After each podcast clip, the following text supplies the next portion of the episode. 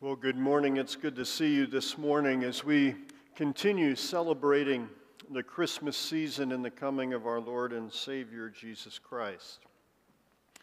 As we think about the nativity scene, it, uh, it's good in our minds to step back and uh, consider what those different people that were involved in this amazing story of God sending His Son to save us from our sins to see the, uh, to feel what they must have felt, to try to envision what they saw. And we sort of picture it as something separate from our lives, but the challenge also is for each one of us to examine how it affects us as we live our lives today. Not only our hope for eternity, but our challenge for today. And I trust as we look at these characters in the nativity scene, that we would recognize that God desires to use us just like He used Mary and Joseph and others. And that God is still at work today just as He was at work 2,000 years ago. So let's pray and ask for God's blessing as we look at His Word this morning. Father, as we come before you, may we be challenged in our relationship with you. May we be given hope and peace that only you can give through salvation through Jesus Christ. Lord, may you be glorified. May your word be powerful as we apply it to our lives. We pray this in Jesus' name. Amen. Have you ever thought about a, a commitment that you made, and a commitment that you made that you recognize it is going to change your life? I mean, drastically change your life. Not just change your life for a day or two, but affect the course of the rest of your life. Now, oftentimes it's something that we're prepared saying, okay, this is a big decision.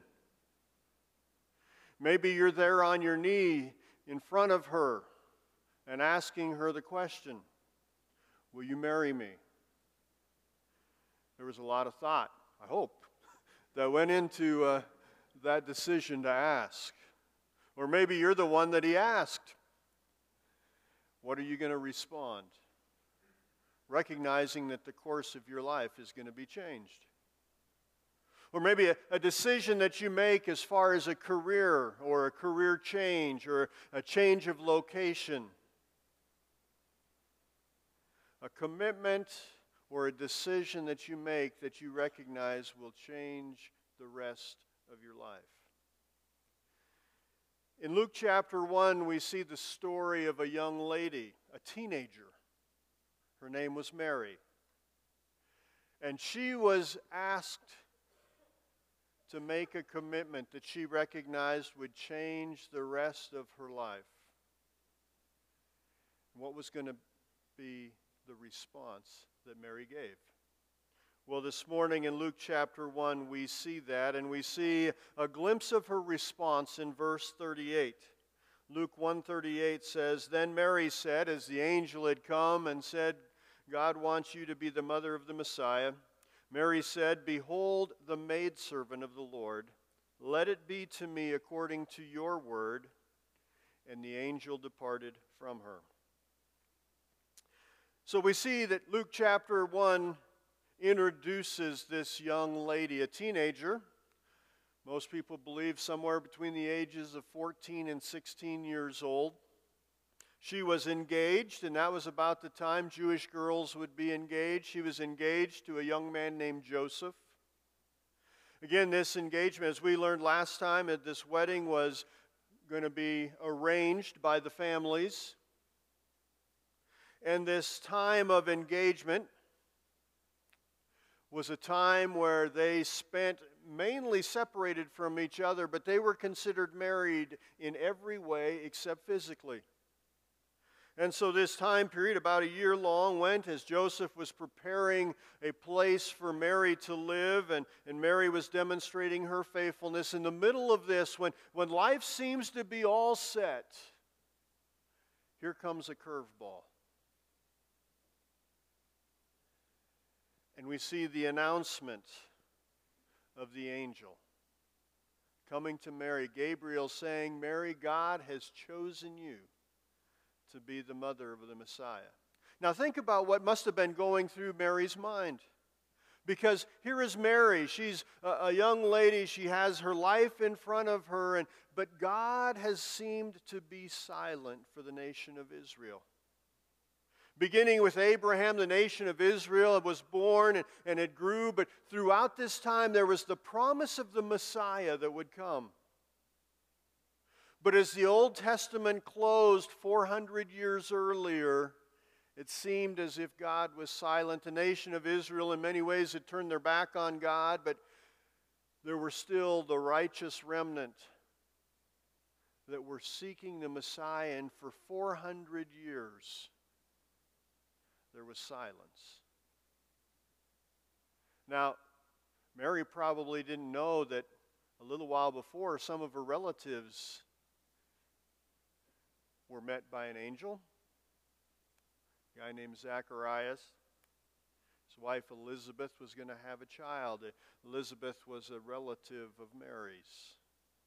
But Mary probably didn't know that. Elizabeth didn't pop up on social media and say, Guess what? the angel appeared to my husband. It was great. Can you tweet this out to all your friends? No. So here is Mary. She's at her home in Nazareth, this little town, a two bit town in the middle of nowhere, northern Israel. And the angel comes. We see the announcement in verses 26 through 37. It says, Now in the sixth month, the angel Gabriel was sent by God to a city of Galilee named Nazareth, to a virgin betrothed to a man whose name was Joseph of the house of David. The virgin's name was Mary. And having come in, the angel said to her, and can you imagine what she thought? Well, first of all, the angel. It's amazing. Whenever angels come, usually some of the words are don't be afraid because the glory of God is revealed. But the angel said, and then the words that he said, the angel said to her, Rejoice, highly favored one, the Lord is with you. Blessed are you among women. But when she saw him, she was troubled at his saying and considered what manner of greeting this was. Then the angel said to her, Do not be afraid, Mary, for you have found favor with God. And behold, you will conceive in your womb and bring forth a son, and, he, and shall call his name Jesus. He will be great and will be called the Son of the Highest, and the Lord God will give him the throne of his father David, and he will reign over the house of Jacob forever, and of his kingdom there will be no end. Then Mary said to the angel, How can this be, since I do not know a man?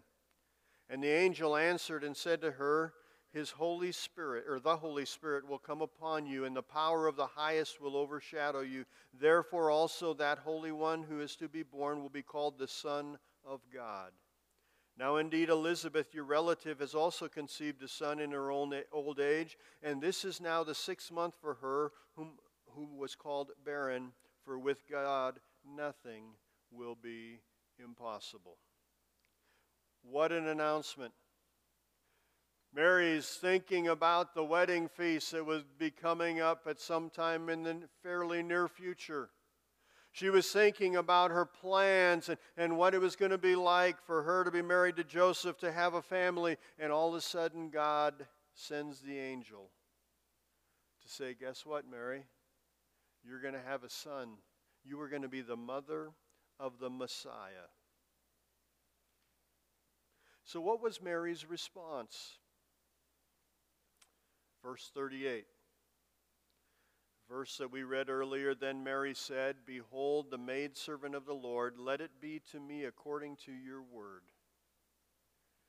And the angel departed from her. What had to be going through Mary's mind as, as Gabriel made this announcement? She, along with the rest of Israel, was waiting for the Messiah. And now Gabriel shared that she would be involved in that special promise of God and that she would be the mother of the promised one. She had to be humbled, but also fearful. I'm sure many things went through her mind. What would Joseph think? What about her family? What about the people of her village? her life would be turned upside down. Would she be a willing, obedient servant? Or would she say, uh, Gabriel, I'm sorry, God, I think sent you to the wrong house. you must be uh, Sophia just down the street. I think you were supposed to go to her house. Making a decision that you know will change your life. But what was Mary's response? Mary's response was, Yes, absolutely. And she calls herself the maidservant of the Lord. It's the same word where we get that word bondslave that Paul uses a lot. A willing slave, a willing servant. Obedience to whoever the master is. Obedience to God. Her life would be turned upside down but her response demonstrated faith and obedience. Now, as we go through these characters in the nativity scene, and we asked the same question about Joseph last week that we're going to ask about Mary this week why Mary? Last week we asked why Joseph, and we went back to Micah chapter 6 and verse 8 that we saw that he was just and merciful, and he walked humbly with his God, taken from Micah 6 8. But why Mary? In verses 46 through 55, we find Mary's song in response to the announcement from Gabriel. I want you just to listen to this, as, and it's on the screen also, but listen to her response, her song that she shared after this announcement and after she had spent some time with Elizabeth. It says this and Mary said, beginning in verse 46, and Mary said, My soul magnifies the Lord, and my spirit has rejoiced in God my Savior. For he has regarded the lowly state of his maidservant.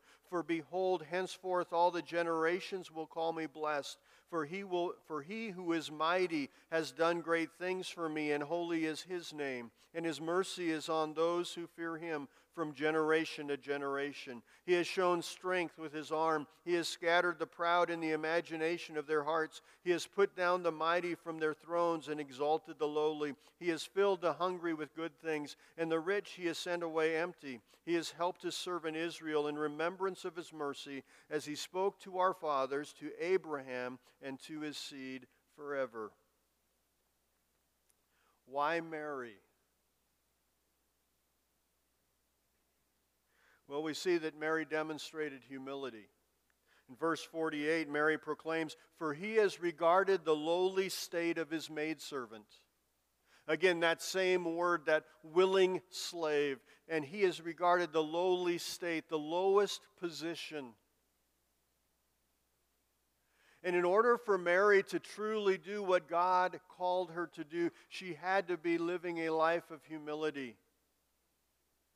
Because if we don't live humble lives, we will never accomplish things for God. I want you to think throughout Scripture and think of the stories of people when they were filled with pride, when they allowed pride to control their actions and their attitudes. Nothing of great significance was ever accomplished. Only when they say, All right, God, I can't do this, I've got to rely upon you. And Mary recognized, she recognized that God was her Savior in verse 47. He was the only one that could provide hope. I think the phrase he hath or he will is used eight times in those 10 or 11 verses of that song that she gives. It's all about God. If we ever want to accomplish things for God, we must recognize it's not about me, it's all about Him. And Mary recognized that in her own power, in her own strength, she could do nothing, but only through God could she make a difference in the world for God's glory and through His strength. She was humble. Verse 45 or 46 through 55 is, is also called the Magnificat, which comes from the Latin translation of those first few words, My soul magnifies the Lord. But as you read those verses, as you read that song that she sings out, a recognition that without God she was nothing. But she trusted God's power. It's all encompassed in faith, knowing that God would be faithful. She must be willing. Not only did it demonstrate humility, but it demonstrated she was obedient. Her obedience was clear in her response in verse 38 and then again in verses 46 through 55. The idea of being that handmaid, that willing servant.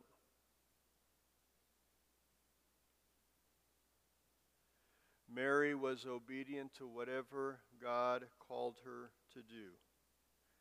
Those verses after, or those words after she says, the maid servant of the Lord in verse 38, let it be to me according to your word. Obedience. That's really hard, isn't it? Think back to your childhood. For some of us, it's a little longer than others. But as we think back, when our parents ask us to do something we maybe didn't want to do, we weren't overly excited about it. How did we respond? Or maybe we were excited, but once we got into it, we recognized it was a little harder than we thought, and we maybe said, you know, I'll just sort of let it slide. If you read through the Gospels and you see little glimpses of Mary as the story of our Savior is unfolded, she was obedient in the easy times and in the hard times. As I was growing up, my dad had a favorite phrase, and I don't know if he realized that he used it or not, but he would always say, You're really good at that. And usually that phrase meant that I was going to be asked to do whatever he believed I was really good at. You know, I, I found out I was really good at mowing the lawn. I didn't know it really took special skill, but evidently I had it. I was really good at weeding the garden. A lot. Not only was I really good at it, but he gave me more practice to be even better to eat the vegetables I wasn't excited about eating when we harvested the garden. You know, one thing he never said I was really good at was cleaning my room, but I still had to do that anyway. But to be obedient, to say, all right, I'm going to do whatever I'm asked to do, no matter how hard it is. Mary was obedient. And what does God ask of us? Micah 6 8, to live justly, to love mercy, to walk humbly with our God. Demonstrated by Joseph, but also by Mary. Humility and obedience. But a third characteristic that Mary displayed was that she displayed courage. She was courageous because she trusted God in both the known and the unknown. When Gabriel came and made the announcement, Mary, there were some things that Mary recognized right away were going to change in her life. But there were also some things that she had no clue how they would affect what would take place. But she still stepped out to follow God. I think we have a misnomer of courage. We think courage means that I will have no fear. But courage means that I will step up even in the midst of my fear. That's what it means to be courageous. And for me, it's, it's easier to be courageous when I know everything that's going to take place. But for Mary, there were so many unknowns, but yet she still said, let it be to me according to your word. She had to recognize that there would be some uh, difficult discussions with Joseph.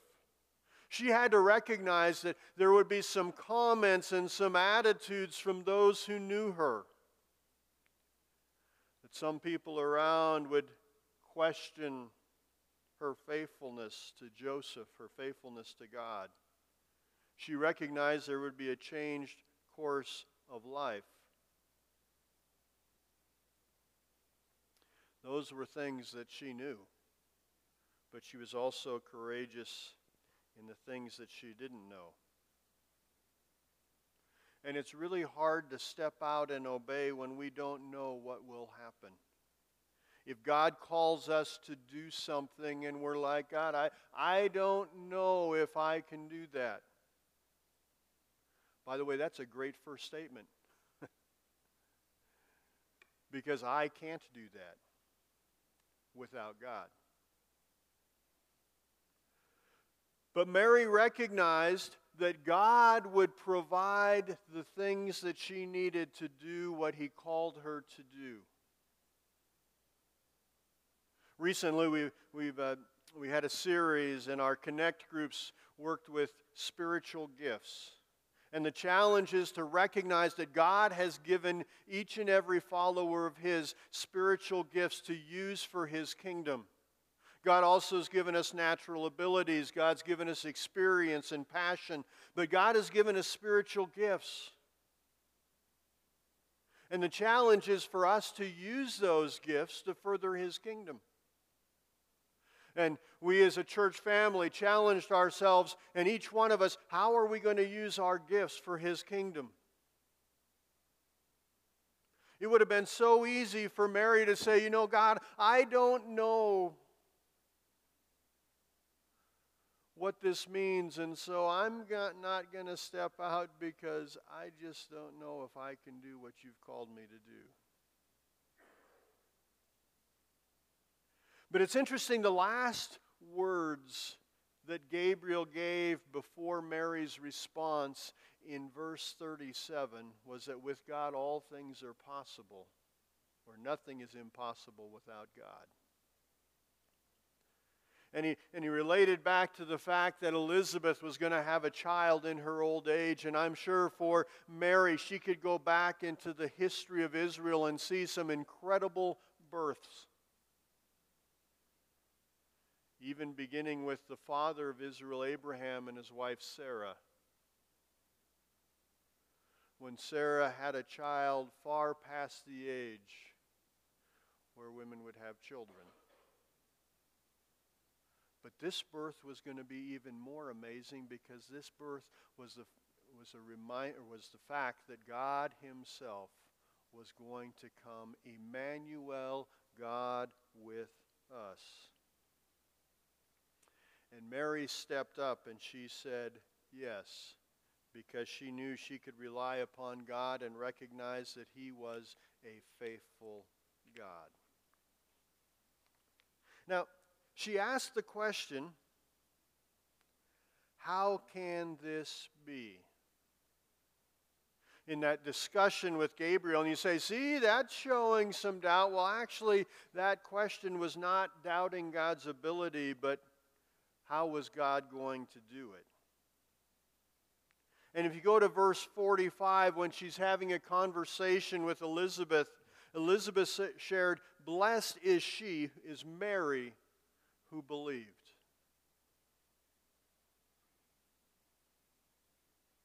She could take comfort in those words of verse 37 that the angel shared, For with God nothing will be impossible.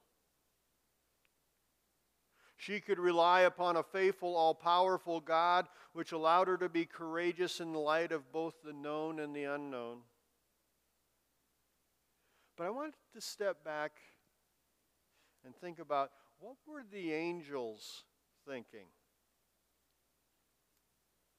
when Gabriel shared the announcement with Mary? Now, we're using some imagination here but uh, think with me. Obviously, God knew. And you say, what would happen if Mary said no? well, God knew. But Mary still chose to obey. But can you imagine the angels? Say, hey, Gabriel's going down to tell Mary this thing we've been looking for, God sending his son Jesus Christ. And so I'm sure they were probably just sort of leaning over in anticipation as Gabriel began the announcement. And then as he shared it, what's she going to say?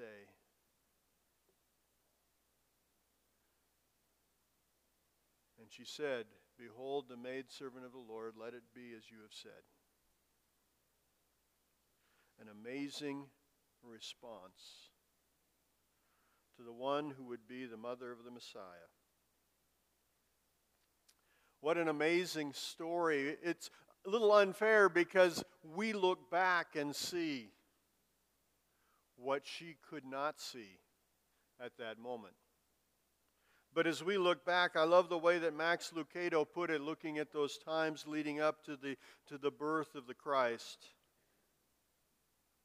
And he says this through a scandalous pregnancy, an imposed census, and an untimely trip, and an overcrowded inn, God triumphed in Mary's story. Mary knew nothing about how, when she was about ready to have birth, she would be required to travel 80 to 90 miles down to Bethlehem.